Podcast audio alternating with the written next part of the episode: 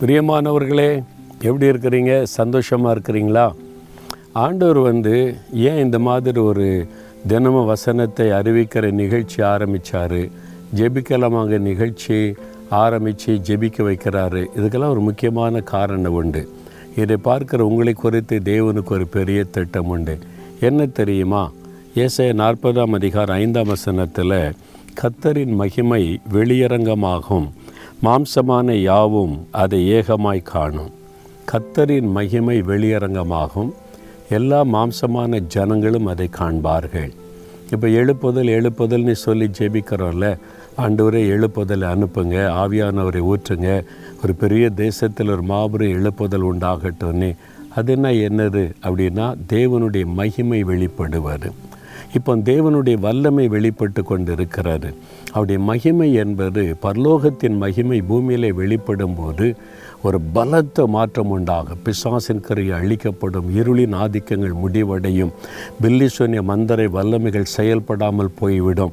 மனிதர்களை ஏமாற்றுகிற வஞ்சிக்கிற ஆவியனுடைய கிரியைகள் முடக்கப்பட்டு விடும் எங்கும் தேவனுடைய மகிமை காணப்படும்.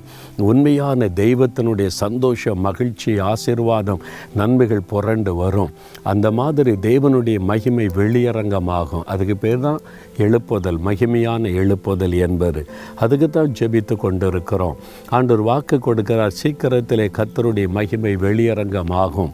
மாம்சமான எல்லாருடைய கண்களும் அதை காணும். அந்த மகிமை நீங்கள் பார்க்க விரும்புகிறீங்களா அப்போ நீங்கள் ஜெபிக்கணும். ஆண்டவரே உடைய மகிமை பூமியில் வெளிப்படணும். அந்த பரலோகத்தின் மகிமை பூமியில் இறங்கி வரணும். அந்த இருளின் ஆதிக்கங்கள் அழியணும். மக்களை வேதனைப்படுத்துகிற அடிமைப்படுத்துகிற பாவ சாபத்தினுடைய கிரியைகளை கொண்டு வருகிற எல்லா சாத்தானுடைய கிரியைகள் முடக்கப்பட்டு தேவனுடைய மகிமை உலகம் முழுவதும் வெளியரங்கமாகணும்னு ஜெபிக்கணும். சீக்கிரத்தில் அதை காண்போம். தாகத்தோடு ஜெபிச்சா அதை காண்போம். தகப்பனை உம்முடைய மகிமை வெளியரங்கமாகும் என்ற வாக்கு தத்துவத்திற்காய் ஸ்தோத்திரம். நாங்களும் அதை பார்க்கும்படி எங்கள் காலத்தில் இந்த எழுப்புதலின் மகிமை வெளியரங்கமாகட்டும் ஆவியனர் ஊற்றப்படட்டும். மாபெரும் ஆவிக்குரிய மாற்றம் மறட்டும் விசுவாசத்தோடு உம்முடைய மகிமை நாங்கள் எதிர்பார்க்கிறோம். இயேசுவின் நாமத்தில் ஜெபிக்கிறோம். பிதாவே ஆமேன் ஆமேன்.